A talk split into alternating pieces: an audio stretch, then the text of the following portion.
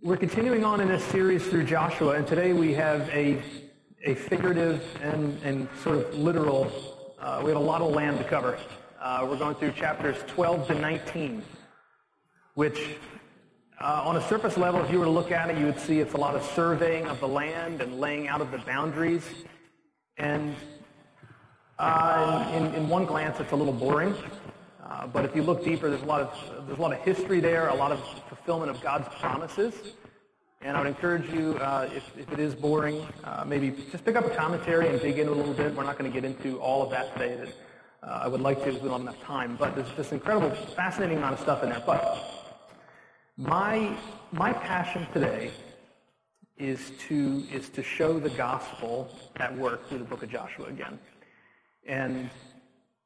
And to fall into a place at the end of this talk where we can see Jesus as the author and perfecter of our faith and the one who has done this for us and leads us into more and more of the promised land in him. And to really, to not make the same mistakes that Israel makes and that we see in these chapters. But I want to start by telling a story and a little bit of a parable, if you were, or an analogy. And so if you would just indulge me on this for a couple minutes, okay? Imagine if you were working in a factory. Your father worked in this factory. Your grandfather worked in this factory. And it's miserable. You hate it. You hate every minute of it. You hate the boss. It doesn't reward you for your work. You barely get paid. Curse him under your breath regularly. You have a whole lot of wrath stored up inside of you. You go home at night and drink yourself numb or indulge in other things to try and make you forget about this place and this work. And you don't see any way out of it. It's hopeless. You go in day after day, and you do this job making widgets or whatever it is, you know, the great factory analogy. Occasionally, though, you see this well-dressed man come in, kind of older, debonair, three-piece suit, and walks around. You see him talk to some of the other workers, and occasionally you see the other workers leave with him, and they don't come back. Finally, one day he comes and talks to you and says, "Hey, you know, I could take you out of this place if you want to. Would you want to come with me?" And you're like, "Well, this is all I know. This is all I know how to do." And he says, "Well, I have a place that we can go to. I got a job that you can do." You say, "Oh, well, what do you do?" And he says, "Well, I restore hotel properties. I restore resorts that have been run down or left kind of empty. And I would like you to come and do that with me." And you're like, "Well, it sounds better than here. Let me think about it." So you talk to him a couple more times. You keep working this job. Finally, you're like, "You know what? I've had enough." You take off your apron, you throw it down, and you leave with him. And you go. And you go and you live in this hotel. He gives you a suite on the 10th floor, and he says, "It's all yours." But what you notice, though, is that the whole place is run down. Vagrants, varmints, whatever, all over the place. Used to be a beautiful resort. Maybe in the 70s or 80s it was wonderful, but now it's just kind of run down. And he says, "I'm giving you this entire place. Your job is to fix it up. You can live in the suite. You can make it whatever you want." And you're like, "Well, how am I going to pay for that?" And he says, "I've already paid for everything. You can go to Home Depot, Lowe's, wherever it is. I've got a tab running, and you can go and just put it on my tab. Fix it up. Do whatever you want with it. But I want you to make it yours, and eventually I want to come and live here. I want this to be my place. And I want this resort to be beautiful." And he walks you through it, and he says, "I can see down here, maybe we could have a wine cellar. We could cure our own meats." You know, I'm into these kind of things. I love this stuff. And, you know, we could fix it up, and maybe we could have an ice cream shop. We could have a beautiful couple restaurants. And you say, "Well, yeah, what about some of the drug dealers I saw running around? What about those guys, these bad people that are around who aren't really into this?" And he says, "Well, you know what, let's make a place for them too. Let's make a place where they can get well." And you're like, "Well, I'm kind of scared of them." And he says, "You don't need to be scared of them. If you go and you talk to them, maybe they'll join you in the work. Or if you ask them to, they'll leave. Just trust me on this." So you get to work, he leaves, and you start fixing up your suite because you live there and you want it to be nice, and you make it look good, and you invest in this place, and you do all sorts of work to make it look good. Eventually, though, you're continually scared of these people down the hall, so you put up a gate, and you don't really let them in. Occasionally, they'll come to the gate, and if they present themselves well enough, you let them in. And a couple people come in, they join you in the work. Now there's a few of you working on this. You fix up the suite next door. Maybe you got a couple of them now. One day you decide to go, and I'm going to go outside of the gate. I'm going to go and talk to some of these people, this riffraff down the hall who I'm terrified of. And you go and you knock on the door, and a guy opens the door, and he's got a gun in his sweatpants, and you see a drug deal going on in the background. You're like, forget it, I'm out. I'm not doing this. This is terrifying. And you go back to your room, and you just keep working on that. Eventually the man comes back, and he's incredibly disappointed at what's happened here. You had this entire place that you could have fixed up, and you only fixed up your own. And he says, what happened? And you're like, well, I was terrified of these people, and I don't really know what to do with addicts, and I'm not really sure. I'm not gifted for that. And he says, I told you could have done this. You just had to trust me. And he says, well, all right, I'll give it to somebody else. I'll let somebody else do it. And you're terrified, and you think, oh my gosh, I got to go back to the factory now. Like, what am I going to do? And he says, no, you can join the wait staff down in the kitchen. You can be part of room service or something. I'm not going to make you leave, but I am going to give it to somebody else to do it. Okay. Now, with that in mind, thank you for indulging me in that. Just keep that in mind. Israel finds himself in a similar position. If you remember, going all the way back to Genesis 12, God comes to Abram and says, I want to give you so much. But it's not just for you. This is going to be a blessing to the nations, he says to Abram. He says, I'm going to give you children like the sands on the seashore, and you're going to go, and out of you you're going to be a light to the Gentiles, which ultimately points to Jesus. But it's not just about you. And it goes to become the full nation of Israel. We see these 12 tribes and all of these people, and they end up in slavery in Egypt, right? And they're there for 400 years. And God comes, and through Moses, he breaks them out of there, and he frees them from slavery, and he walks them into the desert. And he says, we're going to go into this promised land now. And remember, Caleb and Joshua and the other spies go, and they check it out, and they're terrified by what they see there, because there's giants in the land, and they don't know what they're going to do, except for Joshua and Caleb say, we can do it. We can take this land. But the other spies doubt, and it makes the hearts of the people melt. So God says, okay, this entire generation is going to die in the desert, except for Joshua and Caleb. So then we come to the Jordan River, where Joshua's now leading the people. And that entire generation has died, and they cross over the Jordan River miraculously. And they conquer Jericho, and they conquer Ai. And now we come to chapter 12. And what we find is that Israel has now conquered 2 kings on the east side of the Jordan and 31 kings on the west side of the Jordan in the Promised Land. We see these kings listed out in 12 and 13.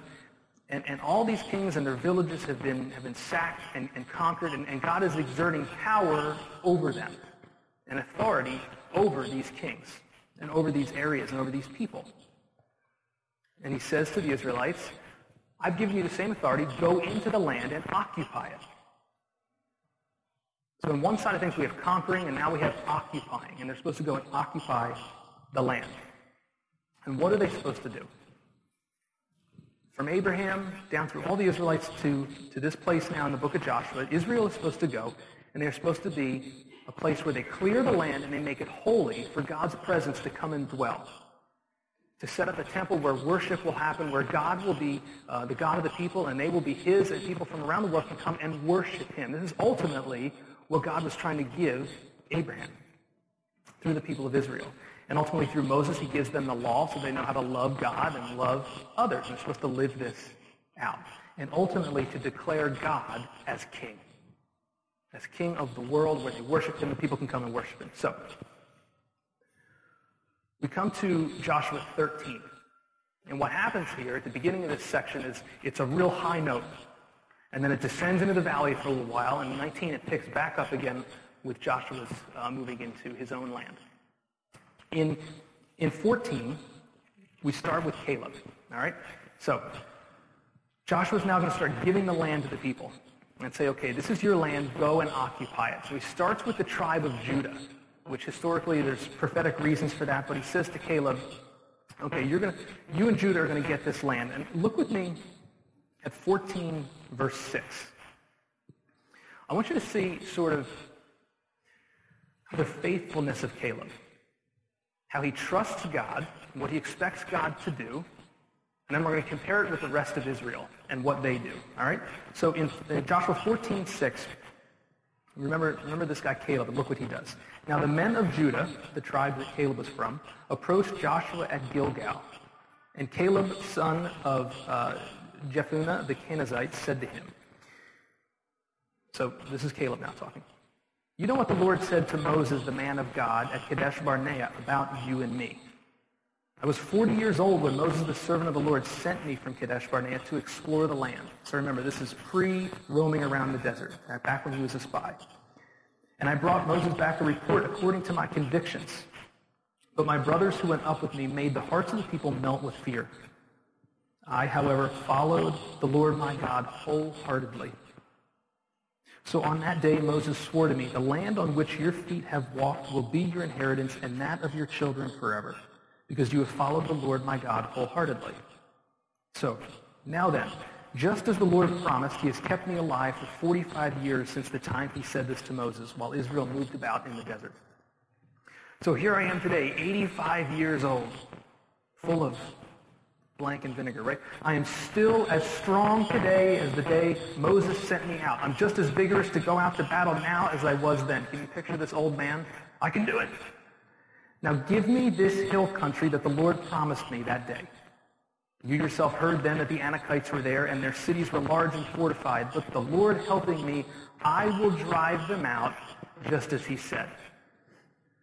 So here's Caleb, 85 years old, referencing back to what God had done 45 years earlier when they went into the land initially and they see these giants, and he says, you know what, these giants are still there, Joshua.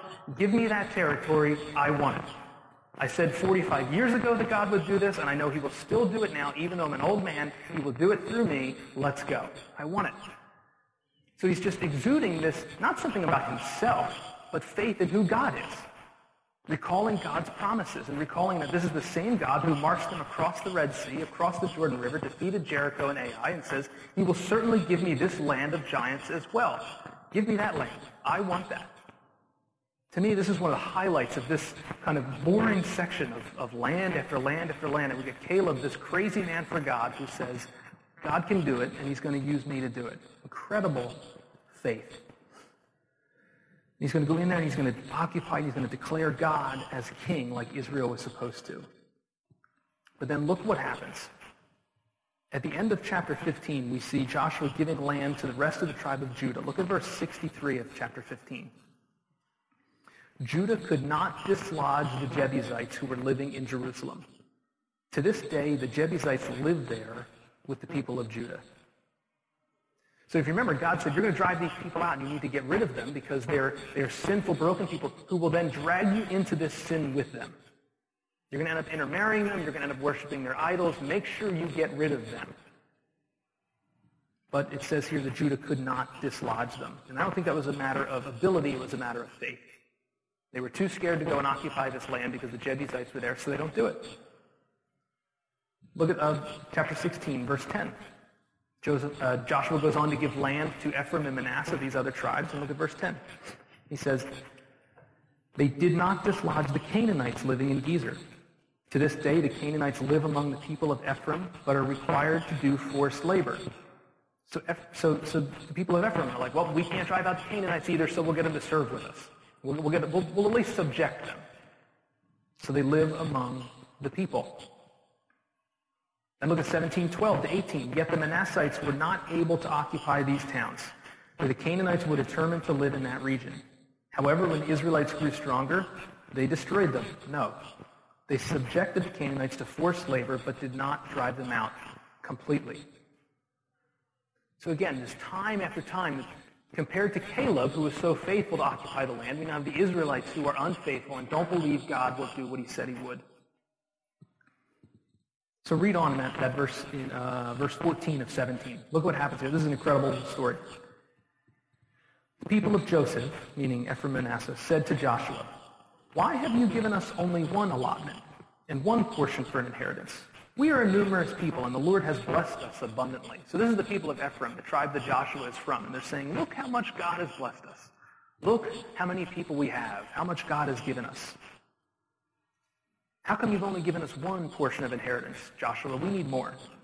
And Joshua, I can picture him with this pithy smile on his face. If you are so numerous, Joshua answered, and if the hill country of Ephraim is too small for you, go up into the forest and clear land for yourselves, there in the land of the Perizzites and the Rephites. The people of Joseph replied, the hill country is not enough for us. And all the Canaanites who live in the plain have iron chariots. There it is. There was the question behind the question. There was the fear the whole time. They didn't need more land because they were numerous. They wanted more land away from the bad people. Like, that's really what it comes down to. They say they live in the plain and have iron chariots, both those in Beth Shan and in its settlements and those in the valley of Jezreel. Listen to what Joshua, the man of faith, says. What Joshua says to the house of Joseph, to Ephraim and Manasseh, you are numerous and very powerful. You will have not only one allotment, but the forest of the hill country as well. Clear it, and its farthest limits will be yours. Though the Canaanites have iron chariots, and though they are strong, you can drive them out. Again, he's bringing Israel back to faith, saying, remember who God is and what he has done up to this point. Don't disobey this. Don't ignore this. Go and live in the land. You will be able to drive them out. And then finally, so I can continue beating a dead horse, look at 18. The whole assembly of the Israelites gathered at Shiloh and set up the tent of meeting. Now, this is the remaining tribes who haven't gotten land yet. They gather around the tent of meeting, and they're just hanging out. I'm picturing they're camping there, and they're just staying there. And they're like, hey, God's here. The tabernacle's here. This is good enough. Look what Joshua says. We'll do the rest of verse 1. The country was brought under their control, but there were still 7 Israelite tribes who had not yet received their inheritance. So Joshua says to the Israelites, how long will you wait before you begin to take possession of the land that the Lord, the God of your fathers, has given you? So he's frustrated with them. Appoint 3 men from each tribe. I will send them out to make a survey of the land and to write a description of it according to the inheritance of each. Then they will return to me. You are to divide the land into 7 parts. Judah is to remain in its territory on the south, and the house of Joseph in its territory on the north. So he tries to kick him in the butt a little bit, and he says, all right, I'm going to send out surveyors. They're going to go look at the land for you. They're going to tell you what the boundaries are, and by lot, by the drawing of lots, God's going to show us which one goes to which tribe. And then I expect you to go and live in it. I expect you to go and occupy it. I expect you to go and conquer it and get rid of the riffraff that's there, get rid of the sinful people who are there, so that God can come and live in this holy land and make his presence known, so that we can live out the covenant that God has given to us. But they don't do it. We see through the rest of this book they don't do it. We see into the book of Judges what the result is. So the first thing I want to think about in light of this mistake that the Israelites make is what happens when we fail to drive out sin. Not sinful people, but what happens when we fail to drive out sin. In the case of the Israelites, the sinful people. Well, first off, it means not living in the fullness of God's blessing. God has this entire story that he's writing for them where he and they are the centerpiece of the worship center of God, and they don't get to live in it. Because they refuse to kick out the Canaanites, the Jebusites, and all these other ites among them, right? So they don't get to live in the fullness of God's blessing. And what happens is they end up tolerating the sin that's among them. And they put up with it for a little while, and they put up with it for a little while, and then they get used to it. And then they start intermarrying with these people. And we see later in Judges and in Kings that they start worshiping their idols. They start worshiping the Baals and the promiscuity that happens that God was warning them about the whole time and asking them to kick out, they're now becoming a part of. I was watching a BBC special, Planet Earth 2. I don't know if everybody's seen this yet. It's mind-blowing imagery. And in the first episode, I think it was the first one, they cover a sloth. Have you ever seen a sloth? It's this ridiculous-looking animal. It's incredibly slow-moving and a kind of lethargic creature. And it shows this thing slowly climbing a tree. And it says it moves so slow that moss starts to grow on it. Like, and they show this thing up close. There's like green fur on the back of this animal. And I thought, man, how much is that like sin in our lives? When we are slow-moving and going after it, it just starts to grow on us. It kind of becomes part of who we are, and we don't even realize that it's there. It just sort of inhabits our person. It kind of sticks to us.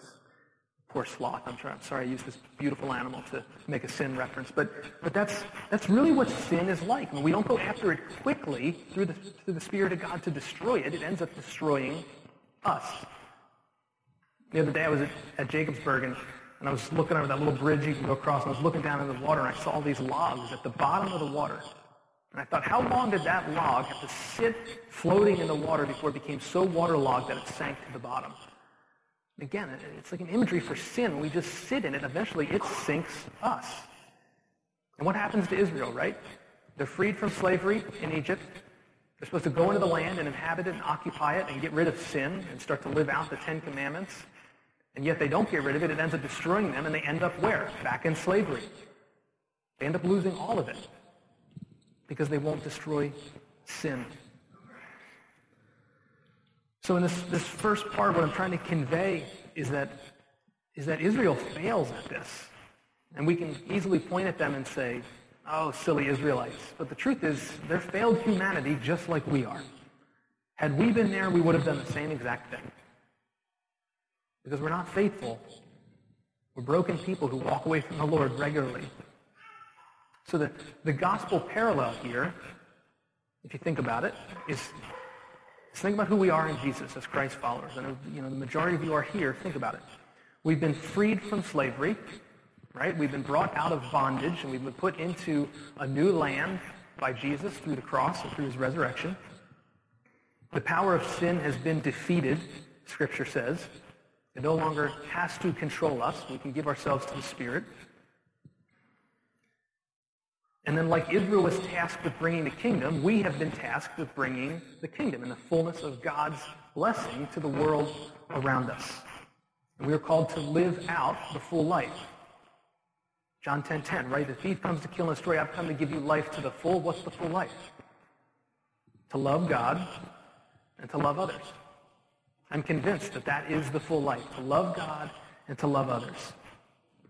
So I want to look at, in light of Israel's mistakes, in light of who we are now in Jesus, what does it look like to live that way? To get rid of sin, to move into the land, and to live the full life. If you have your scriptures, turn to Ephesians chapter 3.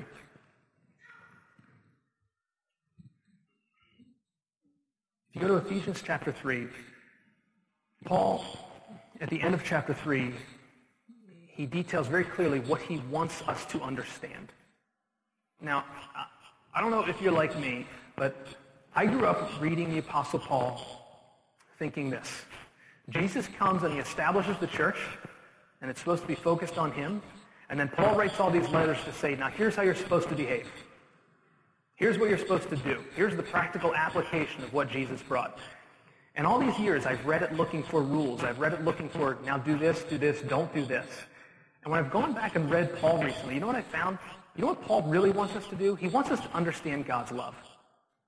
He wants us to understand God's love and who he is for us and who we are in him, and to declare Jesus as king. That Jesus has come and won the victory, established his kingdom, and we now get to live in it and proclaim it. It's not about rules. It's not. Certainly there are ways to live, but we'll talk about that in a little bit. So the first thing I think Paul declares for us is God's love for us and how we are to love God. Look at verse 14 of chapter 3 of Ephesians. Paul says this. For this reason I kneel before the Father, from whom his whole family in heaven and on earth derives its name. I pray that out of his glorious riches he may strengthen you with power through his Spirit in your inner being, so that Christ may dwell in your hearts through faith. And I pray that you, being rooted and established in love, may have power, together with all the saints, to grasp how wide and long and high and deep is the love of Christ, and to know this love that surpasses knowledge, that you may be filled to the measure of all the fullness of God. Paul is laying out for the Ephesians, saying, look, if there's anything that you need to understand, if there's a way that you're going to learn how to be faithful, it's to bask in God's love. It's to soak in who God is and how much he loves you and how much he has done for you. And by understanding this, and by starting to really grasp this in our lives, step by step, we start to live what Paul says is worthy of our calling. Worthy of what he has called us to, which is to build his kingdom and to live forever with him. And we've talked about this so many times throughout this series, but this is about posture. This is about worship. And friends, I can't, this isn't something that you can force yourself into. I'm just going to believe this now. This is something you just soak in.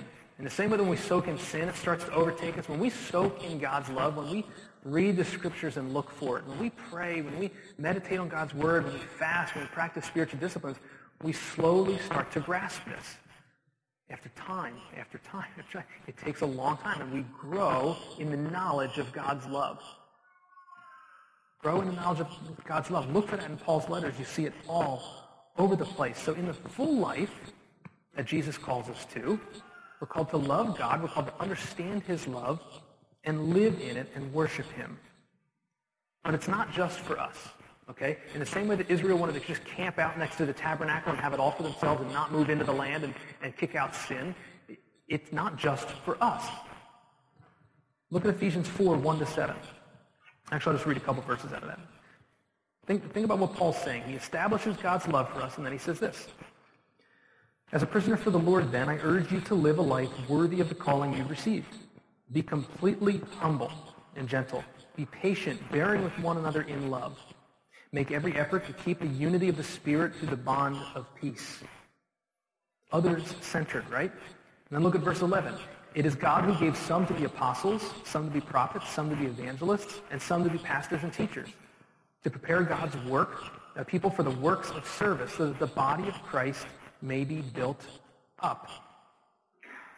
In verse 16, he says, from him the whole body, joined and held together by every supporting ligament, grows and builds itself up in love as each part does its work. So Paul establishes for the Ephesians, look, if you want to not make the same mistake that the Israelites made, if you want to live into this full life that Jesus promised us, you understand first who God is and his love for you, and then you go and you give this to other people. You live for the sake of other people. You live for the sake of the church so that it's built up and can proclaim the kingdom, and you live for the people who are around you. You know, Adam talked about it during announcements. I mean, we've been drilling this one-for-one initiative since the beginning of the year because this is what God has called us to. Not necessarily because we only want to see hope grow. We certainly want to see this church community grow because we believe we're proclaiming the gospel. But this is part of our full life that Jesus offers us, is to go and bring the kingdom to the world around us. I'm reading this book right now by N.T. Wright, a great thinker and theologian, called Simply Christian. And in this, he's talking about the Holy Spirit and what it looks like to be a Christ follower. Listen to what he says. The Holy Spirit and the task of the church. The two walk together hand in hand. We can't talk about them apart.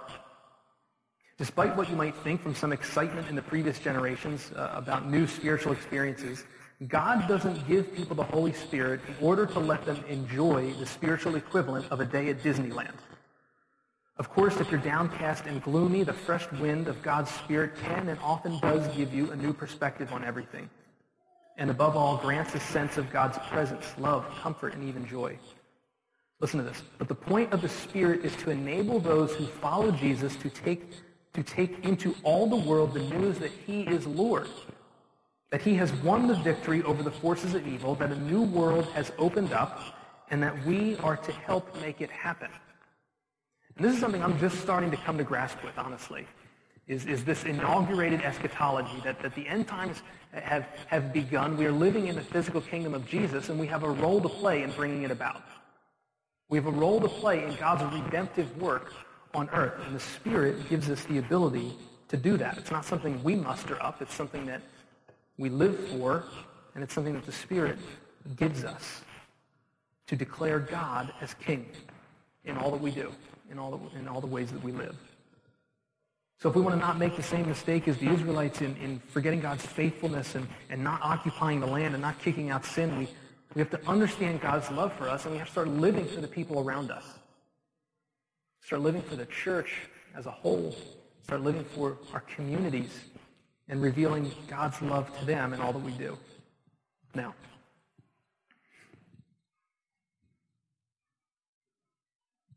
one of the main issues that wrecked Israel was not that they weren't trying to love God so well. It was not that they weren't trying to love others so well. It's that they didn't do away with sin. They let it dwell in their camp. They let it live among them, like we've talked about. And it started occupying their minds and their spirits and started to destroy them. So I want to look at, briefly look at what it looks like for us to be courageously obedient. Okay? Look at Ephesians 4:17. So Paul says so far, God loves you. We're called to love others. And then look at verse 17 of chapter 4. So I tell you this, and insist on it in the Lord, that you must no longer live as the Gentiles do, in the futility of their thinking. They are darkened in their understanding and separated from the life of God because of the ignorance that is in them due to the hardening of their hearts. Having lost all sensitivity, they have given themselves over to sensuality so as to indulge in every kind of impurity with a continual lust for more. So if you can picture this, this is the people outside of Israel, right? Back in these days. This is the people who were not following God. So the equivalent now is us as Christ followers, and Paul says this to the Ephesians and to us. You, however, did not come to know Christ that way. Surely you heard of him and were taught in him in accordance with the truth that is in Jesus. You were taught with regard to your former way of life to put off your old self, which is being corrupted by its deceitful desires, to be made new in the attitude of your minds, and to put on the new self, created to be like God in true righteousness and holiness. Do you see it come full circle there? Paul says, you are loved by God, you are called to love others, and you are called to live in the new self that Christ has given you, and then God comes and dwells with you. You become like him, and he dwells in you via his Spirit. Paul says in other letters that we're not to let sin reign, that we are to put to death the deeds of the flesh, that we are to put on the new self, that we are to regard ourselves as dead to sin but alive to Christ. And again,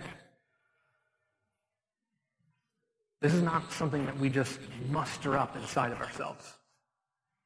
I know from my own experience trying to quit sinful behaviors, I know you guys know from your own sinful experience, you can't just muster this up and say, okay, I'm done doing that now. I'm not going to do that anymore. The truth is we don't have the ability within us. The Israelites didn't, and we don't. We just can't do it. And that's legalism. That says, no, you can do it and you should do it, and you're poor Christians if you don't. Right? What are we supposed to do? We're supposed to remember who we are in God and bask in that and soak in that. And it becomes grace-motivated obedience. We talk about that all the time. That when we remember God's grace towards us, it motivates us to obey. We were talking about it this week, and you can't really convince anybody of this. You can just ask them to try it. I can't convince you enough to say, go and obey and trust me. It works. Go and just soak in God's grace and it'll all be better. You have to try it. You have to try it. And I can tell you from experience that when I'm, okay, for instance, when I'm tempted to be angry at my kids and lose my temper, which I do, all right? I'm not a perfect dad. Like, I've lost my temper, I've yelled. That's the devil tempting me to think that the full life is found there. If I act like that, that will make me feel better. And what Jesus says is, no. The full life is found in being gentle. The full life is found in being meek, in being kind, in being patient. So it's a decision in that moment to remember who I am in Christ and think, okay, well, do I want this empty life that the devil's offering me, or do I want the full life that God is offering me? And do you get it right all the time? No, but you slowly start to add these things to you. And like the sloth, instead of adding sin and moss to yourself, you're adding God. And you're slowly moving towards this life instead.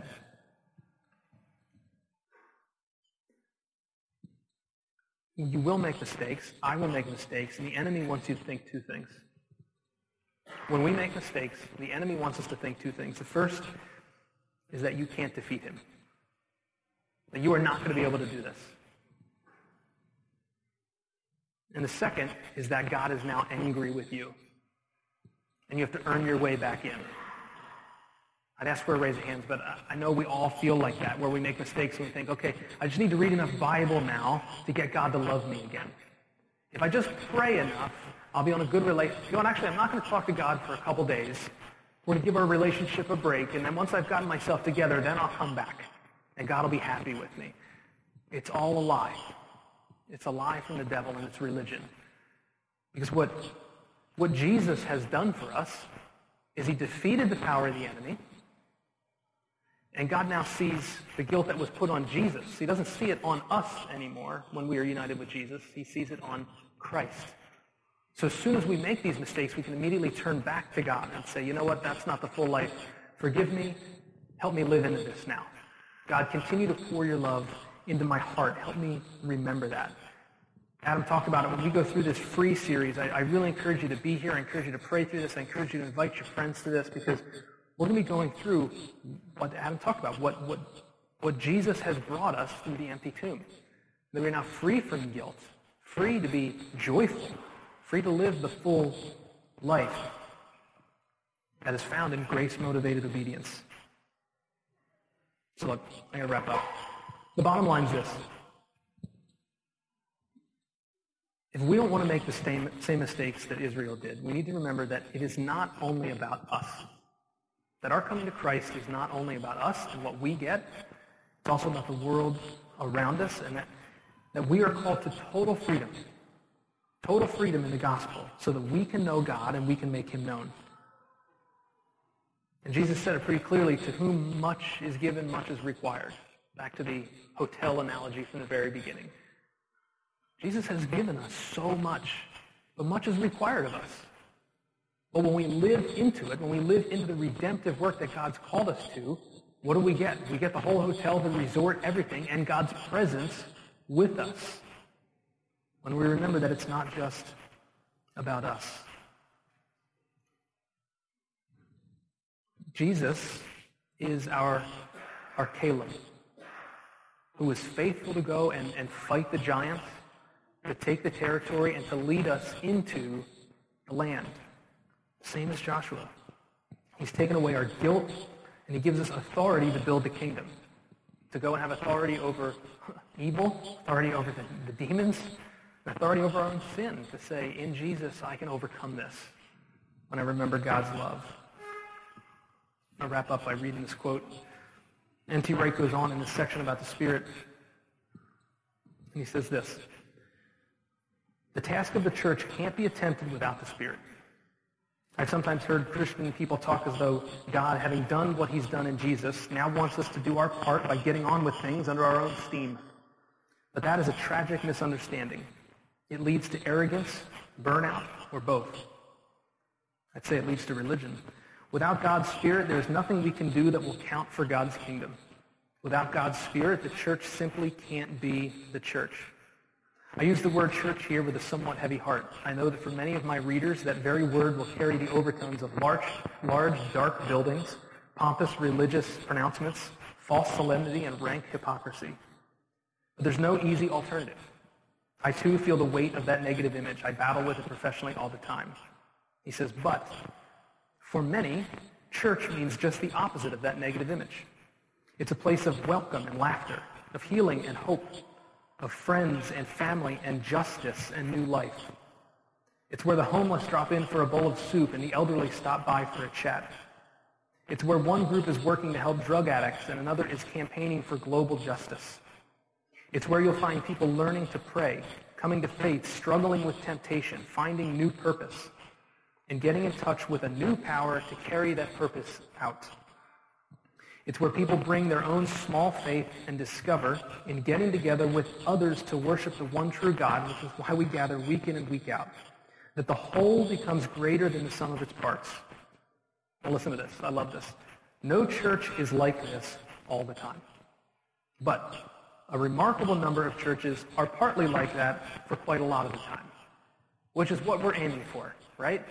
Which is what we want to aim for, to be mostly like that as much of the time as we can be, living in the freedom of the gospel, inviting people in with their little faith, with all their hurts, and to remember God's love for us, to remember to love one another, and to go and build the kingdom together, to make Christ known, that he is the victor over sin and death, and he's brought God's kingdom. Would you pray with me?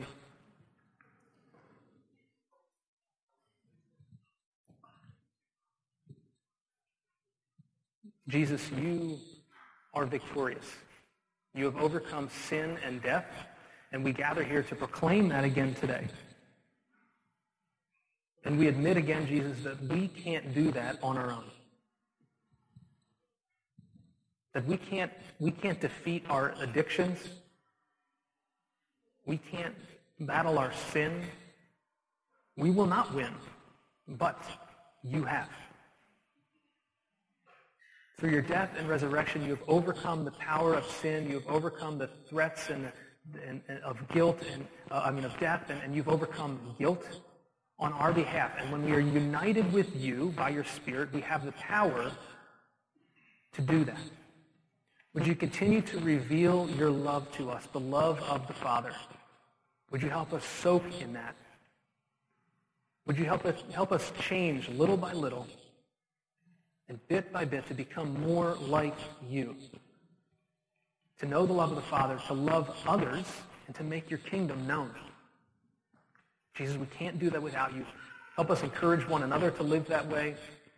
Help us build one another up to make your love known here and around the world. In Jesus' name, amen.